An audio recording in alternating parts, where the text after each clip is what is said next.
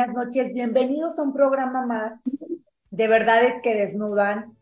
Hoy es eh, un programa muy lindo, muy bonito por todo lo que involucra el hablar de, de un tema muy amoroso. ¿Cómo estás, Adi? ¿Qué tal? Padrísimo, Laura, aquí con este súper tema el día de hoy. Sí, ¿verdad? Se escucha muy bonito. Y para esto entonces vamos a tener a nuestro invitado y el título del programa de hoy es La envoltura y el regalo. Es, no, tenemos un invitado de lujo que es Ricardo Calderón de la Barca, que es autor de este libro. Y déjame comentarte algo acerca de Ricardo, que nació en la Ciudad de México en 1970, en una época de grandes cambios para la humanidad, perteneciendo a una generación, que formó parte de movimientos sociales y culturales que a su manera ayudaron a crear el mundo que tenemos hoy. Amante de todas las artes, la tecnología, la naturaleza y los viajes. ¡Qué rico! Ricardo tiene una gran facilidad para la música, lo que le ha permitido tocar varios instrumentos, en especial el piano, integrándola en diversos aspectos de su vida personal y profesional. Mostró siempre habilidad física para los deportes, destacado especialmente en la natación, a la que dedicó 10 años de su vida participando en varias competencias. Su vida se desenvolvió en el medio de los espectáculos gracias a su abuelo materno, en el de la mercadotecnia y publicidad gracias a su padre. Se convirtió en un productor y director de cine, siendo muy joven, impulsando por su amor al séptimo arte. Bienvenido, Ricardo, a este tu programa. Estamos ya ansiosas de, de, escucharte, de que nos platiques de qué se trata esto. Gracias por haber aceptado nuestra invitación. Al contrario, gracias Laura, gracias Adi por invitarme a su programa y pues listo para platicar lo que ustedes quieran que veamos. Muy bien. Primero, Ricardo, cuéntanos por qué decidiste escribir este libro y por qué este título. Bien, ¿por qué lo decidí? Eh, fíjate que yo había postergado esto ya mucho tiempo. Eh, yo traía esta idea por todo lo que, bueno, no te voy a spoiler el libro, pero por, por todo el suceso que, que, yo tuve. A los 30 años, un reportero me hace una, una entrevista por esto que, que yo viví. Y en eso dije, wow, pues yo tengo que, que seguir haciendo algo, ¿no? Entonces, desde mis 30 hasta ahorita, hasta la pandemia, yo decía, tengo que escribir el libro, tengo que escribir el libro, y pues nomás no lo hacía, ¿no? Postergué la verdad es que mucho. Y bendita pandemia que me metió ese freno de mano, porque luego el trabajo la verdad es que nos, nos absorbe, pero nos ponemos ese pretexto absurdo de decir que pues, no tengo tiempo de nada, y claro que tenemos tiempo, lo que pasa es que no sabemos hacernos ese tiempo para, para hacer las cosas que pues, realmente también tenemos como sueño de hacerlo, ¿no? Entonces viene esta pandemia, aparte después de que yo había hablado ya en varias, eh, dado conferencias con fundaciones, había apoyado varias, varias este, causas de este tipo y me decían, oye, debes de escribirlo. Y bueno, finalmente llega la pandemia, lo escribo. Y buscando el nombre, quise eh, jugar con esta analogía de la envoltura y el regalo, porque detrás de todas las envolturas que llegan a nuestra vida, siempre, siempre hay un regalo. No todos lo ven, pero siempre hay un regalo. Y la envoltura yo lo divido en dos cosas. Por un lado, la envoltura es la adversidad. Esto puede ser una enfermedad eh, o una pandemia que llegó, una guerra, eh, una situación como la que vivimos nosotros, eh, que vivimos en la Ciudad de México, un temblor, un huracán. Es decir, son esos fenómenos que suceden en la vida que es una envoltura. y viene envuelto algo que trae este, una carga fuerte emocional, un aprendizaje o como tú lo veas. Pero por otro lado, la envoltura también es esto la parte que le hemos puesto tanta importancia a los seres humanos, a decir las apariencias, el color de piel, razas, credos, todas las cosas que los hombres solamente hemos hecho que nos diferencien entre unos y otros. Y lo más curioso es que las peores guerras de este planeta es por mi envoltura. Lo que yo creo, mi envoltura es mejor que la tuya, así que te mato por ello. Y ahí vamos los humanos acabándonos, destrozándonos y, este, y generando una serie de situaciones simplemente por la envoltura y olvidamos el gran regalo que tenemos como personas. Entonces, ese fue el título que dije, tengo que buscar algo que no caiga con eh, todo detrás de la adversidad, y ya sabes, pues, me, podría ir por lo clásico, pero busqué que, que esta analogía te, te hiciera clic y dijeras, ah, ya entendí por qué lo dice, ¿no? Aunque muchos dicen que si hago manualidades de acá de, de, regalos y que vendo regalitos, pero no, no vendo regalos, no tiene que ver con macramés ni nada de eso es un libro que habla de esta metáfora o analogía, ¿no? Padre. ¿Cómo puedes encontrar eh, qué hay detrás de esa envoltura? Porque hay veces que, como dices, viene el regalo con una envoltura quizá eh, pues mal envuelto, ¿no? O quizá hay veces, que, hay veces que sí, hay un regalo detrás de algo que pues está muy bonito envuelto, pero que quizá no nos permite ver qué hay más atrás. ¿Cuál es ese regalo y nos deslumbra esa envoltura, ¿no? Claro, mira, eh, el regalo muchas veces, porque muchas personas pueden decir, es que no, me puedes decir que hay un regalo detrás de esto. No necesariamente el regalo viene exactamente detrás de lo que nos está pasando.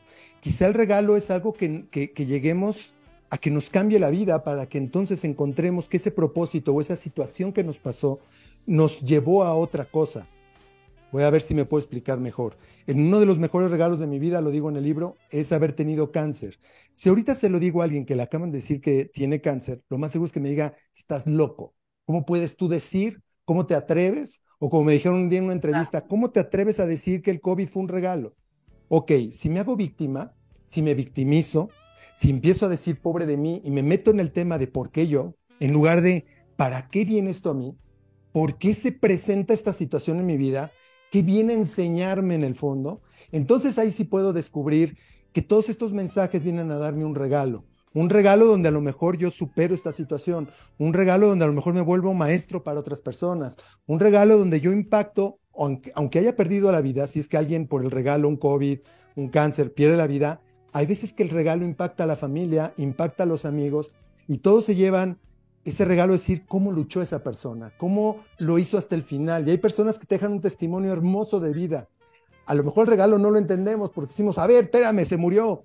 No, pero ¿qué me dejó lo que esta persona hizo o el testimonio de vida de alguien? Entonces, siempre creo que hay un regalo. Lo que pasa es que nos cuesta trabajo a veces buscarlo por egos, por la manera en que estamos educados, por las creencias que tenemos, no vemos a veces el regalo, pero yo sí creo que detrás de cualquier adversidad o detrás de cualquier situación física hay algo especial que tenemos que ir descubriendo y que nos ayuda a nosotros también, pues a replantearnos quiénes somos. A eso venimos, a, aprender quién eres en esta vida. Pero a ver, Ricardo, hay personas que aunque expliquemos, en que eh, eh, ayudemos, terapias, etcétera, no entienden ese regalo. ¿En qué nos va a ayudar o en qué les va a ayudar a las demás personas tu libro? ¿En qué momento haces esa interacción con, con esta parte? Mira, yo creo que hablar desde una experiencia es bueno porque si yo me aventaría pura teoría en decir, fíjense que si tú tuvieras y hablo desde fuera de, la experiencia, pues a lo mejor pues podrías decir, bueno, pues tú no has vivido una situación para que me lo puedas decir, ¿no? Eh, hablando desde la experiencia, que es lo que traté de reflejar, no digo que mi experiencia haya sido mejor o peor que otras. Seguramente, como siempre he dicho, si yo me paro en el zócalo y empiezo a decir todo lo que me ha pasado, llega alguien a decir lo suyo, voy a decir, cállate, lo que esta persona está viviendo es mucho más difícil o complicado que lo que tú estás viviendo. Y a lo mejor en ese momento empiezo a apreciar que lo que yo estoy viviendo es mucho más, eh, es un regalo en comparación de lo que otras personas pueden vivir en su vida o que les ha tocado vivir. Lo que pasa es que cada quien pues se mete en ese mundo donde dices, eh, te victimizas en él o le das un poder. Hay personas que, por darte un ejemplo, les dicen cáncer y ya le dieron tanto poder que empiezan a deteriorarse por el poder que le dieron al cáncer como palabra, ¿no? Entonces, tu actitud es muy importante. Creo que la actitud que tú tomas ante las cosas, tú ya no puedes cambiar la situación que estás viviendo, pero sí puedes cambiar tu actitud ante la situación que estamos viviendo. Eso sí es indiscutible. Eh, un, ejemplo, el segundo regalo que yo hablo, hablo de mi hijo, porque una cosa es vivirlo desde yo como una persona sobreviviente del cáncer. Y otra cosa es cuando te nace un hijo que tiene un problema que tiene uno en 100 mil niños y mi hijo no podía tragar, respirar y digerir. En ese momento yo no veía el regalo. En ese momento yo me sentía en un momento muy difícil de mi vida y, sí llegué a decir por qué, enojado, etcétera. Pero conforme fuimos avanzando en este proceso con él, fuiste aprendiendo una cantidad de cosas y viendo a alguien luchando por la vida tan grande que dices, aquí hay un gran regalo de vida que me viene a mostrar algo. Pero si me lo tomo como por qué yo, por qué a mí me dio este hijo, por qué tal, por qué y por qué, eso no me va a dejar salir. Si te fijas, eh, el por qué me hunde, es la culpa que nos empezamos a echar que nos hunde. En cambio, el para qué me hace pensar, me hace reflexionar y me hace salir adelante de esto. Entonces yo creo que tu actitud es una de las cosas muy importantes. Buscar ayuda, si hay situaciones que bien lo dices, una terapia te puede ayudar, pero si tú no tienes la voluntad, por más terapias que tengas o tomes o quieres hacer, si tú estás abajo, no vas a salir porque no quieres verlo. Y creo que esto es aceptar tu realidad y decir, venga, ¿qué sigue, no? ¿Qué sigue con esta realidad? ¿Cómo puedo yo enfrentarla así pase lo peor? Pero, ¿qué prefieres? ¿Ver una persona enfrentándola con toda su pasión y con todo su amor por vivir? ¿O ver a alguien derrotado desde el día que le dijeron que está pasando cierta situación? Pues yo creo que hasta incluso cuando pierdes a alguien, qué mejor homenaje hacerle a alguien diciendo, voy a eh, honrar tu vida, aunque te haya perdido, porque también hablo de la pérdida de mi padre, aunque te haya perdido, honraré mejor tu vida a lamentar tu muerte. Entonces, aunque tiene un duelo y duelen las cosas, prefiero irme por la parte de todo lo que viví por ti a la parte donde pues ya me voy a victimizar, ¿no? Donde me quiero nada más sufrir por lo que estoy viviendo. Creo que la actitud es muy importante. Oye, ¿cómo transitas esa parte de atravesar ese dolor o como ese duelo para cambiar tu actitud? O sea, ¿qué te ayudó a ti en tu experiencia que pudiera ayudarle a alguien más a transitar como por ese, ese momento de quiebre en donde tu mundo se derrumba para poder cambiar de actitud y tomar la mejor eh, y, ahora sí que aprovechar el tiempo que tienes, la experiencia, ver los regalos, como que darle la vuelta a la página. Pues sí hay momentos en que estás viviendo situaciones que te hacen sentir que todo se pone muy oscuro, que ya no hay una salida, pero yo creo que siempre hay una luz de la que te tienes que agarrar, es decir, siempre hay una, una parte, le quieres llamar fe, le quieres llamar tu energía, le quieres llamar la parte positiva, es cuando tienes que agarrarte o aferrarte de algo. Eh, si entendiéramos que nos podemos agarrar del amor, por un amor propio, creo que de ahí nos ayudaría mucho pero la mayoría no sabemos ni siquiera amarnos a nosotros, mismos, ¿no? Antes de enseñarte a decir te amo, debo de aprender a decirme me amo. Cuando te llenas de eso, creo que puedes empezar a salir adelante de las cosas. Una de las cosas que a mí me inspiraron de entrada cuando me dicen el cáncer está en la médula, eh, lo más, eh, lo, que puede llegar a pasar es que pierdas el, eh, el poder caminar, el 80% es que yo no iba a caminar, por donde estaba, como estaba, etcétera y en ese momento yo dije, a ver, si me quedo sentado, me encanta el piano, me voy a volver un pianista, me voy a volver un guitarrista, voy a hacer algo que haga sentado. Pero si me tiro al drama, pues entonces ahí ya perdí. Es decir, ahí, ahí, ahí realmente me hubiera lamentado una situación. Entonces yo puse un punto de realidad. A ver, ¿puedo quedar paralítico? Sí, me dijeron que 80%. Ya tengo una historia para mí en mi futuro, ya tengo un objetivo, me voy a volver un pianista y voy a tocar el piano. En cambio, si me hubiera tirado de otra manera, pues no hubiera encontrado una, motivación para seguir adelante. Sé que me iba a doler perder mis piernas, este, me iba a doler, se habló de lo emocional, no, no, de lo físico, pero eh, iba a venir un, un, duelo conmigo de perder una parte de mí. Pero tú ya tienes que tener un objetivo de qué quiero hacer, así sea un mes, un año, tú ya tienes que tener algo, porque si no, entonces, ¿de qué te agarras? La segunda era, pues a lo mejor no sales vivo, ¿no? Y la tercera fue, pues, este, ¿qué crees? Está muy complicado donde está el cáncer. Entonces tenemos que ver, eh, pues, cómo le hacemos, porque si te opero nuevamente, pues era prácticamente cortar nervios, ¿no? Porque pues ahí estaba metido el cáncer. No te voy a exponer el libro, pero la mente es muy importante en nosotros, tu mente y tu actitud. Y no creemos en el poder que tenemos en nuestra mente. Nos han hecho creer a veces que no tenemos ese poder.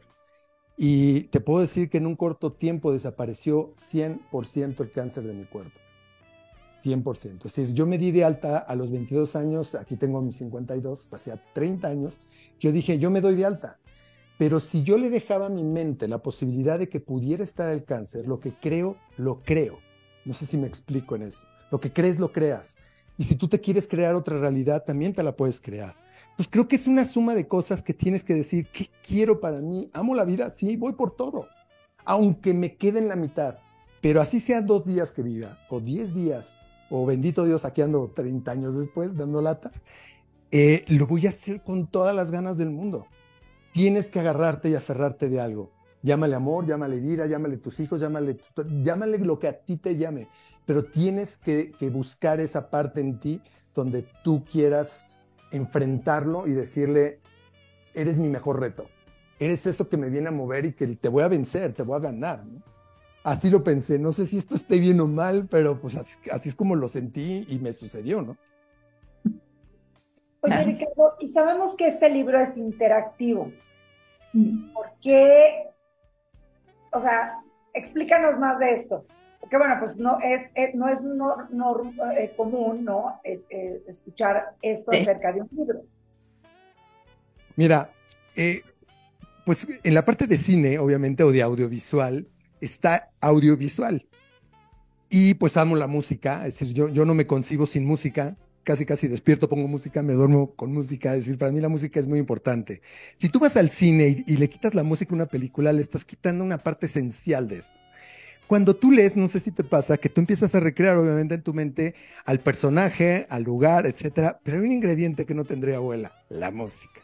Entonces hice un playlist en Spotify y lo que puse en el libro es que en la página 11 escaneas el, el playlist y te voy diciendo, capítulo 1, pone el track 1 y casi medio como que lo cronometré a ver en qué momento terminaba el track y empezaba el otro. Y entonces tú vas leyendo con la música que te voy guiando. Mucho de esto obviamente es música de cine, eh, eh, soundtracks, pero de música que tiene para mí un significado. Es decir, si realmente tú me preguntas, oye, ¿por qué escogiste cierta música? Para mí tiene un significado y creo que le da un, toque especial al libro. Los que, me, los que lo han seguido así, que lo han leído, dicen, yo no había leído un libro así tan con música y me ha encantado porque hay momentos que te estoy leyendo y me llevas a otro rollo porque el violín ya está acá en todo su, su esplendor y queda algo muy bonito, ¿no? Eh, una de las melodías o canciones que a, mi papá este, más le, le, gustó es My Way, como muchas, a muchos papás de esa generación, a mi manera o My Way fue, era una gran rola y le encontré en Chelo, también precioso. Entonces, en ese momento que habló de él, este, escogí esa, esa música, ¿no? Y recomiendo más cosas, recomiendo películas, recomiendo documentales, y recomiendo justo un documental que me pasó algo muy curioso. Este documental está en Netflix, se llama Heal, que es eh, salud. Y a la mitad del documental dicen, sabemos de una persona que pensó en esto, esto, esto y se curó del cáncer. Y dije, ¿cómo, cómo esa es mi historia? Pues resulta que este reportero llevó muchas de, todo esto, el doctor que me operó, que fue eh, Ignacio Madrazo, un gran neurocirujano mexicano, este, que incluso eh, operó a Mohamed Ali del mal de Parkinson, una eminencia. Pero él daba plática de, de, mi caso, ¿no? Entonces por eso me buscó este reportero y de repente veo ese caso en el documental, dije, wow, pues sí es coincidencia, qué padre que alguien haya pensado lo mismo que yo para eliminar su cáncer pero eso, eso me pasó. Entonces, bueno, hay películas, hay este, documentales, música y un cuadro especial, porque dije, me falta aquí algo, porque soy amante de todas las artes, que me falta pintura. Y Gaby Román, una gran pintora, me hace un dibujo, una pintura, perdón, de mi hijo, porque hablo de él. Y una de las operaciones que él tuvo, pues fue muy, eh, muy notoria en su cara. Tuvo que tener fierros en su cara este, para hacer una distracción mandibular porque él no tenía la barba de buen tamaño, por eso no podía respirar, por eso él se asfixiaba con su propia lengua, no tenía espacio. Entonces, eh, platico en parte del libro cuando por fin decidimos salir con mi hijo a un centro comercial. ¿Te acuerdas esas carriolas que las podías voltear hacia ti o hacia adelante? Yo decidí ponerlo hacia adelante y pues la gente se impactaba de verlo, ¿no? Hasta una persona que llegó a, decirnos que cómo nos atrevíamos a sacar a un niño en esas condiciones. Le dije, señora, él se va a curar, usted esta parte no creo que se la vaya a curar tan fácil, pero en lugar de tener empatía, en lugar de tener amor, pues vamos por la vida criticando, ¿no? Pero bueno, no es el, el punto, el punto es que esa es la parte interactiva, tú puedes ver la pintura, la puedes ir a ver la galería de, esta pintura y lo ves a, color. Entonces, bueno, le busqué esto que fuera algo diferente en un libro y pues como eh, eh, en la parte de cine que me encanta, creo que le dio un toque diferente al libro. Oye, ¿qué te ha dejado esto a la hora de, escribir y de plasmar como toda esta pasión, el arte, el poder dar, eh, transmitir ese mensaje, ¿qué te ha dejado como experiencia a ti? ¿O cuál ha sido el regalo detrás del regalo, ¿no? en el libro. El regalo ha sido increíble. Yo no me lo esperaba. La verdad es que eh, me han sucedido cosas increíbles. Vaya, muy, muy, más allá de lo que yo me podía esperar, para serte muy sincero. La respuesta de, de, niños, que me han tocado niños con cáncer, la respuesta de un joven que cuando fui a dar una plática para prevención del suicidio, lo que me dijo este chavo fue increíble. Eh, he tenido una respuesta de la gente lindísima, me escriben cosas muy padres, la verdad es que en mis redes sociales, este, supongamos aquí tengo un cuadro de una niña que me hizo este cuadro, que es igual a mi, a mi libro, este, dándome las gracias también por lo que significaba. Eh, me han pasado cosas lindísimas, es decir, eh, tengo una foto con un niño con cáncer que llegó llorando conmigo, yo, yo no sabía por qué lloraba, yo no sabía por qué estaba tan triste, ¿no? Y el niño no estaba triste, cuando se acercó a mí me dijo, por fin te conozco, yo así como, ¿en serio? Y me dice, es que yo estoy usando y no te quiero espolear la parte, pero estoy usando lo mismo que tú usaste para eliminar tu cáncer. Dices, wow, qué padre que puedas transmitirle a alguien, porque yo, yo dejo algo muy claro, yo no te estoy vendiendo una receta para hacer nada, nada. Yo no te estoy vendiendo una falsa esperanza. Yo te estoy tratando de decir que nuestra mente es tan poderosa que puede lograr muchas cosas. Pero este niño se lo creyó tanto que decía, ya voy mejor. Y la verdad es que mamá me decía, es que ha, ido avanzando mucho y tiene fijo su, su idea como la tuya para salir adelante.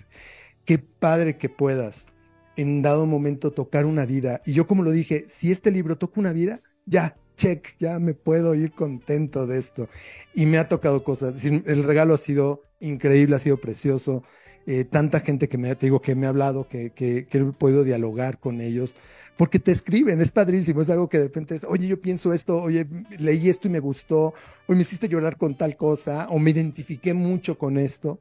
Y eso es, ese es el, gran regalo que me he llevado. Y ahora que doy la conferencia del libro, pues ha sido exponencial, ¿no? Porque la conferencia habla ya de más cosas, y toco ya otros puntos, porque me puedes decir tú, ok, pues ya me dijiste qué onda, pero ¿cómo le hago, no? Entonces, mm, doy más ejemplos, eh, hablo de más cosas que creo que pues, pueden ayudar también a, a, encontrarlo. Pero ha sido increíble. Contestándote ha sido muy, muy bonito, ha sido un gran regalo.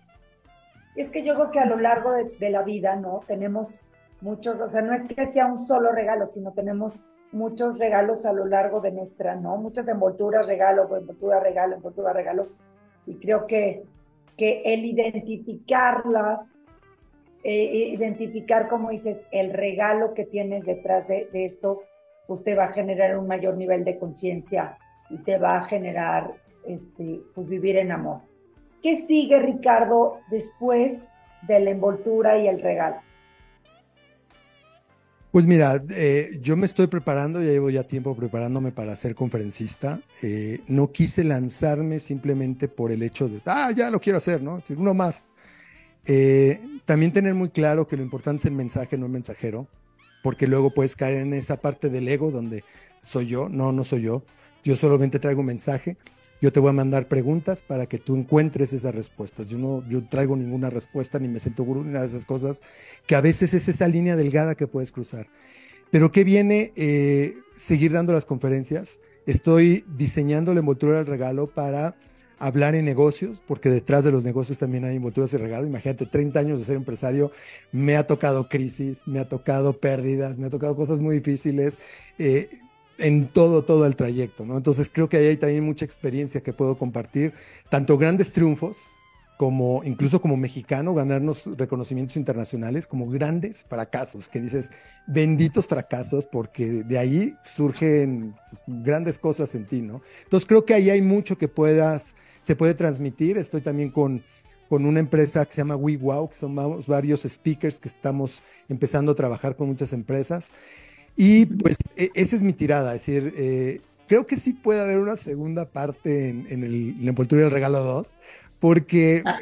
la gente me ha retroalimentado de tantas cosas que creo que sí se puede llegar a hacer algo eh, ya con más detalle, porque también hablé de cosas muy en general, ¿no? Al final hablé del planeta y digo, este regalo que nos dieron le estamos dando en la torre, entonces también hay una parte de concientización de ese regalo que recibimos en los 70s, 80s tan bonito y que ahorita nuestros hijos le decimos, pues ten la envoltura, ¿no? Porque pues ya se está acabando. y qué cruel que seamos así, pero eso estamos haciendo. Es decir, si nos la queremos pintar de otra manera, pintémosla, pero la realidad es que agarramos la envoltura y dijimos, hijos, ahí está. Ah, pero qué buenos son las mamás y los papás para ir a defender a sus hijos. No, defiéndelos en lo que les estamos dejando de mundo. Les estamos dejando un mundo muy complicado en todos aspectos, no solo la contaminación, en muchas cosas creo que tenemos mucho que hacer todavía como, como humanidad y creo que hay que despertar, como bien lo dijiste ahorita, Laura, muchas conciencias tienen que empezar a, despertar de esto y hay que dar mensajes duros, es decir, a veces pisar el callo duele, pero mm, de repente es lo que necesitamos para wake up. E, esto está pasando con nosotros, ¿no? Eh, entonces viene esto, eh, eh, seguir con lo de conferencista. Ahorita ya tengo varias conferencias. Ah, voy a dar una en Valle de Bravo, tengo otra aquí planeada en satélite. vengo de Jalisco, que dimos una hermosa que estuvo padrísima también para niños con cáncer.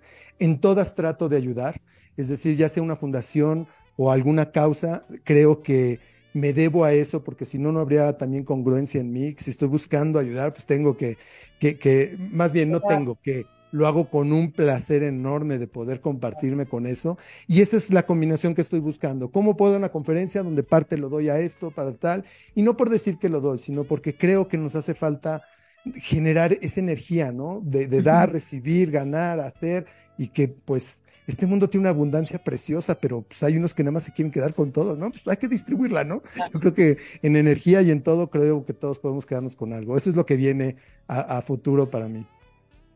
Oye, Ricardo, y en este mundo de conferencias en donde eh, tu mensaje es como súper poderoso, ¿a quién le recomiendas la conferencia? Y quizá no solo esta, sino toda la experiencia que has vivido tú, tanto en, eh, como parte del, libro, de ese testimonio, como todo lo que narras, como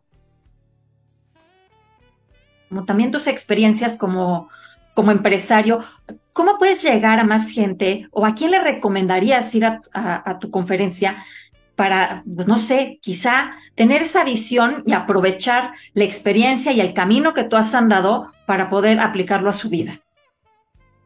Fíjate que e, es curioso, hay personas que, que, han recomendado mi libro a personas que están pasando por una situación difícil. Entonces me dicen, oye, es que tu libro está genial para tal persona que le acaban de decir que tiene tal padecimiento, etcétera. Creo que en eso ayuda mucho. La verdad es que creo que todos pasamos por situaciones en, la vida, por estas envolturas, como yo le digo, que pueden de repente cambiarte el enfoque. Entonces, si tú estás pasando por una envoltura, por una situación o incluso un bullying o incluso una discriminación, creo que hablo mucho de ello. Eh, por darte un ejemplo, he hablado en escuelas y hablo de que mi hijo a los 16 años me dijo, papá, más allá de todas las operaciones que me hicieron, el dolor más fuerte que tuve es la discriminación, el bullying que le hicieron. Yo no podía como papá ir a poner a mi hijo en, eh, en un lugar de cristal y no me lo toquen. Si hubiera hecho eso, es como ir con el capullo de la mariposa que están haciendo y le ayudas a nacer. Él venía a esta vida por eso, como padres teníamos que acompañarlo y apoyarlo, pero no podíamos quitarle esa parte porque él traía esa misión en su vida. Hoy que va a ser escritor y que empiece eso, hoy tiene un elemento que poder hablar de su experiencia, de lo que vivió y seguramente va a dar un gran mensaje, pero yo no se lo podía quitar, si me entiendes? Pero hablar esto directo con los padres cuando les dices, porque todos los papás dicen, no, mi hijo no bulea, ah, entonces nunca te han escuchado criticar. Nunca has criticado a nadie en frente de tu hijo. A ver, somos los maestros de ellos en muchas ocasiones y tenemos que empezar por nosotros a cambiar antes de decir, todo el mundo es culpable menos yo. No, a ver, a lo mejor lo más importante está empezando por ti. Entonces, a lo que quiero llegar con esto es que puede ser una escuela. He hablado con muchos jóvenes, he hablado también con empresarios, pertenecí también a BNI, que es un networking muy grande de empresarios, y estuve en mucho contacto con ellos. Creo que ahí hay mucho que vamos a también aprender. Pero personas que están pasando por una envoltura complicada, difícil, creo y siento que sentirte acompañado de alguien que a lo mejor dices, mira, a lo mejor lo mío está peor, pero pues, ya como que pasó por ahí y me puede ayudar a que dos, tres baches me los libre, pues sí, yo creo que sí te, ayuda a que te libre uno que otro, que yo lo agradecería. Cuando estuve en momentos muy difíciles, hubiera agradecido que alguien me dijera, tranquilo, no va a pasar nada. Esto, esto va a pasar. Porque a veces creemos que no va a pasar, ¿no? Y como bien se dice la frase, esto también pasará. Si alguien me hubiera hecho a tiempo, a lo mejor me hubiera quitado tanto dolor de estómago y dramas y etcétera. Pero sí a veces necesitamos que alguien caminado te diga, hey, pásale por acá. Sí está feo, pero, pero viene, viene. A esos les recomendaría. Y también personas que a lo mejor digan, oye, ¿cuál envoltura? Yo no tengo problemas en mi vida. Pues a lo mejor ven a valorar y agradecer que no has tenido nada, que estás increíble y agradece tu vida también escuchando algo que te puede a lo mejor ayudar en ver diferente la vida, ¿no? Claro. Oye, Ricardo, bueno, ya estamos por cerrar el programa, están apareciendo tus redes sociales para que busquen tu libro, para, para leerlo y, esto nosotros también vamos a postear en las nuestras, incluso un video que tú nos compartiste.